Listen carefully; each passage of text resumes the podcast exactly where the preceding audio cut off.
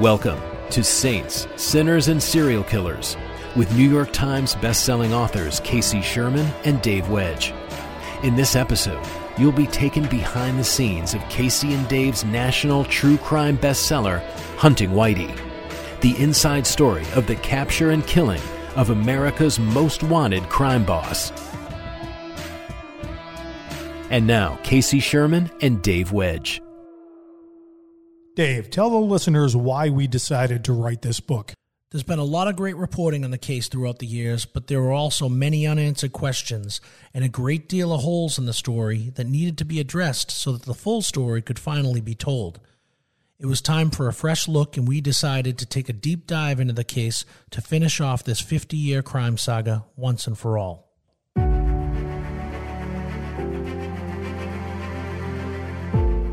Just two days before Christmas, in the winter of 1994, as the city of Boston was in full sparkle for the holidays, James Whitey Bulger knew there was a storm brewing.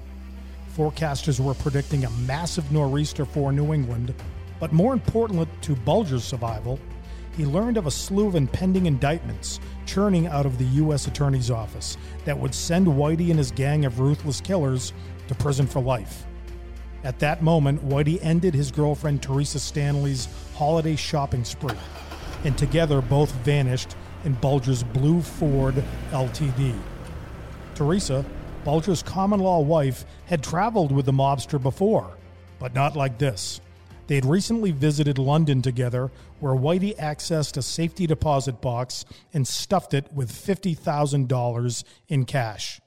The trip was made even more eventful after Whitey beat up a man in a subway car after the guy called him a bloody Yank. But this trip was different. They were traveling as would be fugitives. Although the indictments took some time, Whitey wasn't going to stick around Boston to find out what happened. Whitey and Teresa drove down to New York and then to New Orleans. When Teresa complained, Whitey smacked her around, forcing her to hide in the hotel bathroom. After two weeks, Teresa got homesick for her kids and her grandkids back in Boston, and Bulger got sick of all the complaining. He drove her back to the city, dropped her off at a Chili's restaurant nearby, and picked up his longtime mistress, a beautiful Southie dental hygienist named Catherine Greig. Now, Dave, you interviewed Catherine's twin sister for this book. Describe her background and why she was willing to give up her relatively comfortable life for a life on the run. Catherine Greig was a daughter of South Boston. She grew up on the streets where Whitey and his crew and the gangsters before them unleashed a bloody war in Boston's underworld that sent 57 men to the morgue. Whitey emerged from that legendary bloodshed, narrowly dodging death and hiding out for a period, and was put in charge of the notorious Winter Hill Gang. Catherine watched Whitey in his tight t shirts and his slick back hair as he lorded over the neighborhood, handing out cash to kids and old ladies, serving Thanksgiving turkeys to the poor, and running the rackets. When she was just 20, Catherine married a firefighter named Bobby McGonagle. Whitey would go on to kill two of his brothers. He notoriously joked about one of the brothers, Patrick, whose body he buried in the Dorchester Bay, telling friends, Drink up, Polly, whenever the tide would come in. Despite all the bloodshed in her family, Catherine remained smitten with Whitey. She divorced Billy after a few years and became Whitey's mistress. She was loyal and respected the code of silence and was the perfect partner for Whitey. Whitey and Catherine drove back to New York City when they were on the run, where Bulger believed he could hide out in plain sight. He then swapped cars in Long Island and continued south to Louisiana. Whitey had been planning his escape for decades. His life on the run conjured up romantic stories of his two favorite outlaws, Bonnie and Clyde. Now, while researching Hunting Whitey, we got access to more than 70 letters written by Bulger himself. One of those letters was written on the back of a photo of those two infamous criminals. Two of my favorite outlaws, Bonnie and Clyde, Whitey wrote, died together, shot down from ambush by Frank Hamer, Texas Ranger. Tombstone for Clyde read, Gone, but not forgotten. Whitey was gone from Boston, but certainly not forgotten. He had destroyed the reputation of the FBI for enabling his crimes, misdeeds, and murders. Corrupt FBI agent John Connolly was now behind bars, along with members of Bulger's gang, including Stephen the Rifleman Flemmi and notorious hitman John Martorano. No one in the public and the media believed that the feds were interested in bringing Whitey in from the cold, putting him on trial for his crimes, and revealing the closely held secrets of the FBI once and for all. But two FBI agents found themselves hot on Whitey's trail John Gamble and Charlie Gianturco. Gianturco traced one of Bulger's getaway cars to an address in Selden, New York. In the dead of night, he took the vehicle, a Grand Marquis, to the Nassau County Police Department and began disassembling it piece by piece. Investigators removed the tires and they took soil samples. They ripped apart cushions and pulled up rugs. That's when they found a crumbled up piece of paper. It was a receipt for several items purchased at a Walmart in Galliano, Louisiana. Gianturco said, Bingo. Casey, what were Whitey and Catherine doing in Louisiana? Well, they were living actually in a small coastal town called Grand Isle and living under the names Tom and Helen Baxter. While there, they befriended Penny and Glenn Gautreaux along with their kids. Uncle Tom and Aunt Helen, as they were called, showered the family with items from the local Walmart while Penny provided them with homemade meals.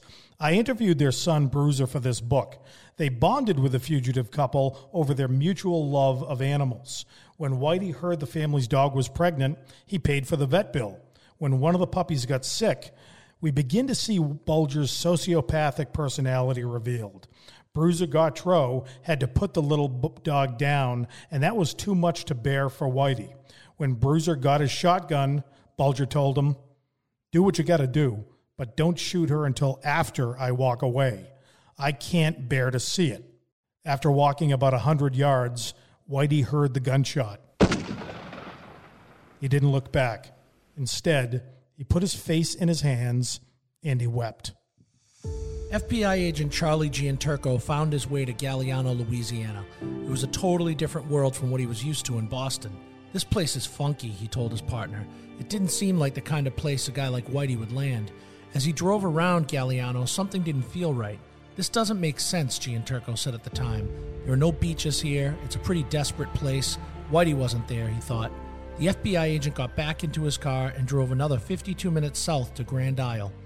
This beachfront bayou town, located on the Gulf of Mexico, was a perfect hiding spot for Bulger, but Whitey was already long gone. He'd been tipped off by his former girlfriend, Teresa Stanley, that the FBI had discovered their aliases, Tom and Helen Baxter, but they didn't leave right away. Whitey and Catherine had to say goodbye to the Gautreaux first. Bruiser Gautreaux was already in bed when the couple knocked on their door. We gotta go. There's been a family emergency, Whitey told them. You probably won't see me again, at least not in person. You may hear about me or read about me. Whitey and Catherine hugged each family member and left the home in tears. They traveled to Chicago to get new fake IDs and then boarded a train west to California. They arrived in Los Angeles and booked a small motel where Whitey would plot out his next move. He considered heading north to Washington, but the weather there was too damp for his aging bones. The same with San Francisco, a place close to Bulger's heart because of the three years he spent at Alcatraz. During one of their first nights in LA, Whitey was awakened by the sound of helicopter rotors hovering over the motel. Bulger tensed up. He rushed over to the window for a peek outside. Then he flicked on the television to see what all the commotion was about. Turns out, the helicopter was a TV news chopper following a convoy of vehicles to nearby Santa Monica, where opening statements were about to begin in the O.J. Simpson civil trial. Hey, Casey. Like our fans who tune in here on Saints, Sinners, and Serial Killers, we're all about truth. Working on our projects, I need a boost sometimes. I love my coffee, but I'm really loving these true lifestyle drinks. Me too, Dave. There are six different flavors for every activity. They're gluten and GMO free, organic, vegan, and there's no artificial sweeteners or additives. They're clean, and they contain all sorts of vitamins and nutrients, and they're damn tasty. You know, True's founder, Jack McNamara, is a former pro hockey player, and he created True because he was looking for healthy energy drinks that wouldn't make you crash. I've been loving Energy, the orange mango wake up blend, as well as Focus, the apple kiwi brain blend. Jack and his team have scientifically engineered some game changing beverages, and I'm working several of them into my daily routine. And I'm making them part of my lifestyle too. True drinks for true crime fans. Go to drinktrue.com and use the code SAINTS to get 30% off your purchase. Now, back to Saints, Sinners, and Serial Killers.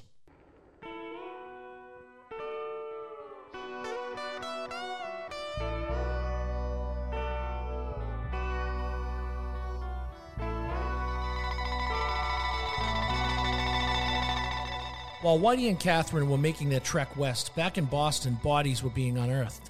Bulger's longtime right hand man and muscle, Kevin Weeks, angry at finding out that Whitey was a lifelong informant for the FBI, flipped on his former friend and mentor. He directed investigators to two death pits in Dorchester, one across the street from a firefighters' union hall where three bodies were buried. The other was the site where Polly McGonagle was buried, along with two other victims. Standing here in Dorchester, Massachusetts, across from Florian Hall, a firefighters' union hall, where 20 years ago, in January of 2000, I stood in the same spot when uh, police officers and state police and federal agents dug up the bodies of three of Whitey Bulger's victims. They were found right here. It was a cold, snowy night in January of 2000. And uh, they unearthed the bodies of Arthur Bucky Barrett, John McIntyre, and Deborah Hussey. They buried the bodies here, which back then, 20 years ago, it was a uh, dirt gully along the, along the side of Interstate 93 that runs uh, in and out of Boston. And this was one of two burial sites where Bulger and his crew uh, left some of their victims.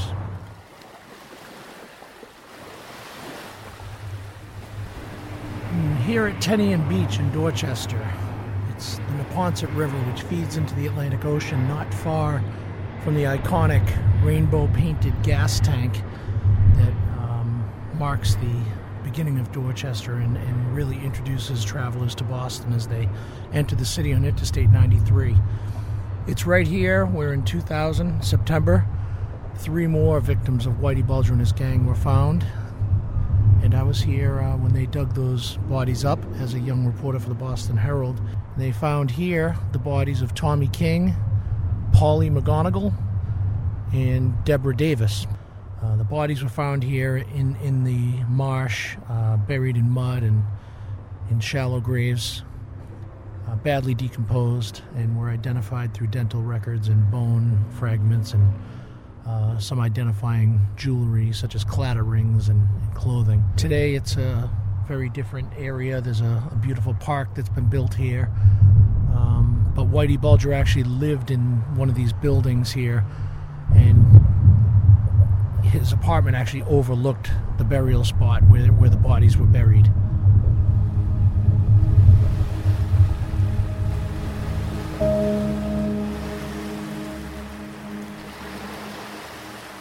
After leaving the motel near the O.J. Simpson Media Circus, Whitey and Catherine stayed in Venice Beach, which was now plagued by an exploding homeless population with desperate, forgotten people huddled in tent cities. This was the perfect place for Whitey to operate. Although he went on the run with millions of dollars, the currency he lived by day to day were fake IDs.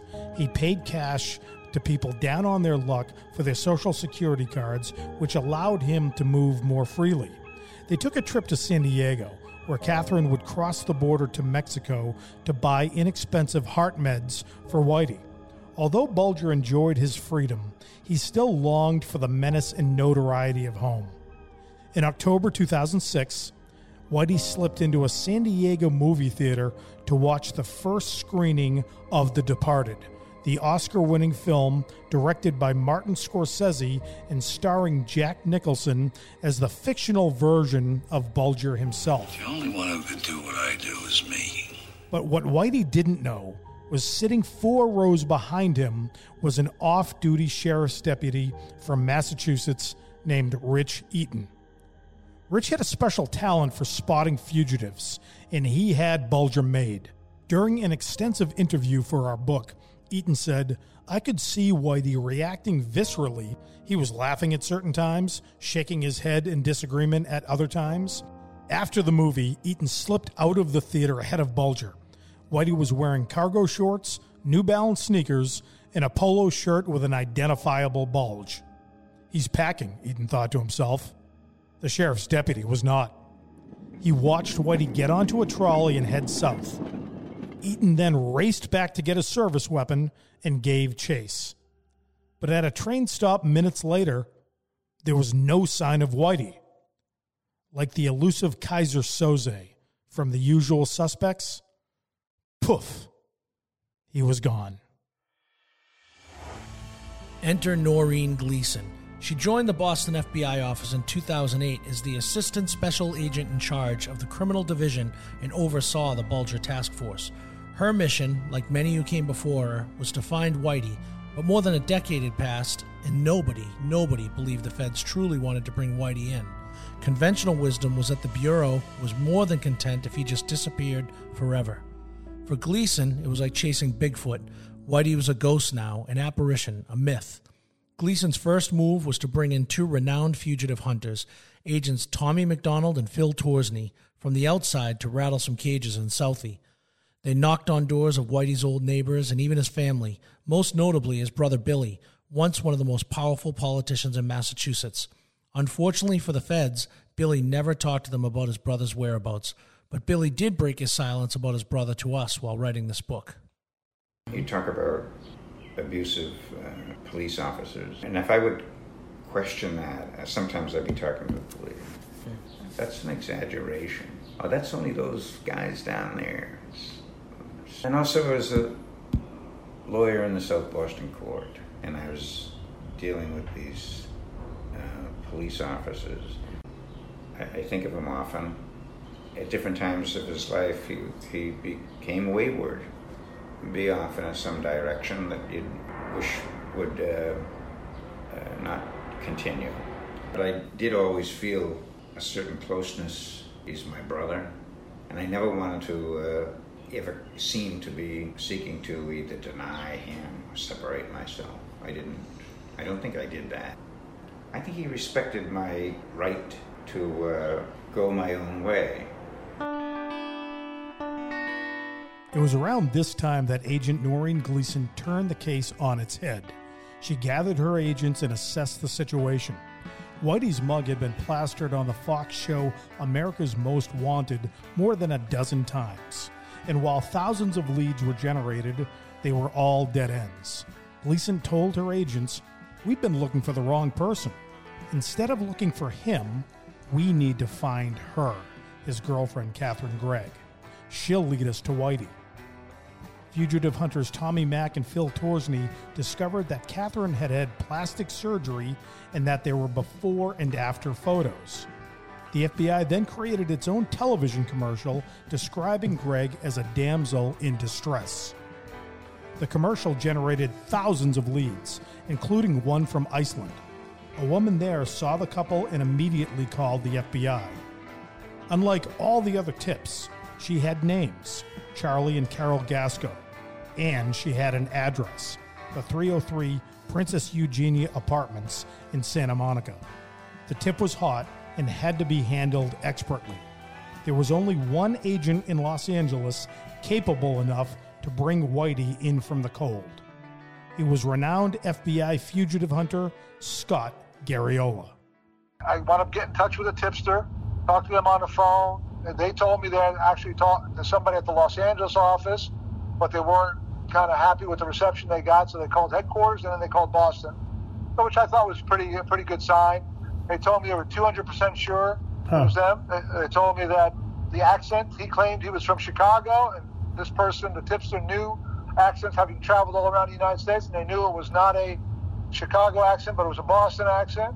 Wow. They told me they had gotten into a lot of arguments with him, him being a racist and being anti-Obama, and that uh, the female was very pleasant. Catherine was very pleasant. They yep. bonded over this stray cat that they were feeding. Right. And that she was like, uh, not, she said, not, I'm not 100% sure. I'm 200% sure.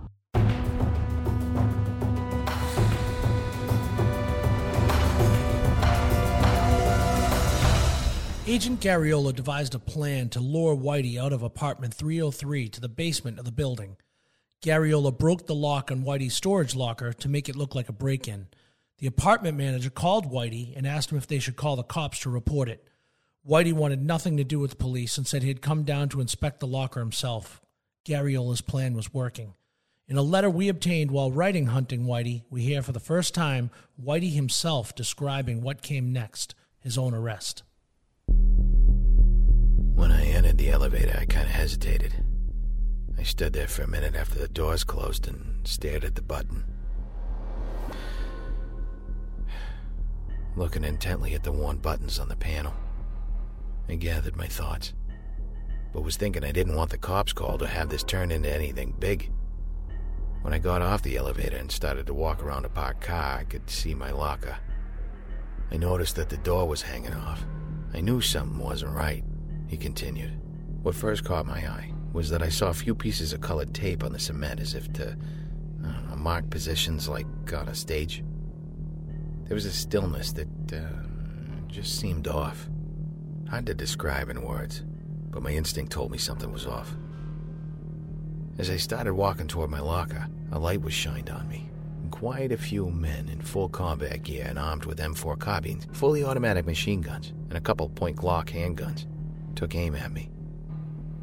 I remember almost every word that was said in the garage that day. Some were omitted by the FBI on purpose. The agent in charge yelled, Who are you? He quoted me as responding back, Who the fuck are you? What I actually said was, who the fuck are you? Homeland Security? I felt I was the calmest person in the garage at that moment. Things were so tense, I expected they may kill me. They were screaming, We will shoot. And I responded, Go ahead. I'm not kneeling down in the oil.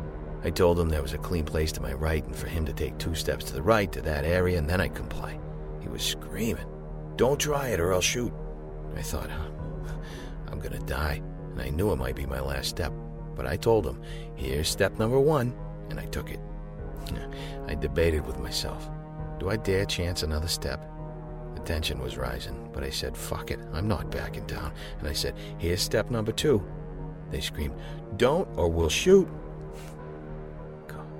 I had that feeling I had as a kid, waiting to feel that bullet in the back.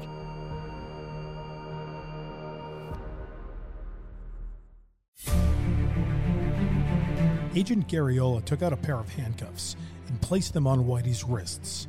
He then texted the Boston office one in custody and one to go. Bulger captured, stand by for Catherine. Garriola and a female FBI agent went upstairs and knocked on apartment 303. Catherine opened the door. I knew it, she shouted. I knew the FBI was here. Garriola placed her under arrest and sent a final text back to his fellow FBI agents in Boston. Catherine in custody without incident, scene secure. After more than 16 years on the run, Whitey Bulger and his girlfriend were finally under arrest and headed back to Boston.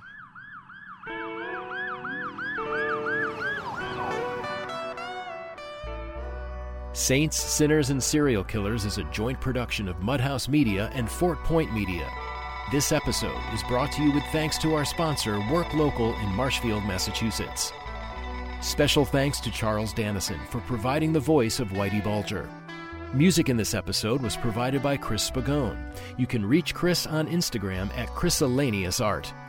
For more on the Mudhouse Media Podcast Network, visit mudhousemedia.com. That's Mudhouse with two D's. And for the latest updates on their podcast and all of the writing and film projects of Casey Sherman and Dave Wedge, please visit fortpointmedia.com.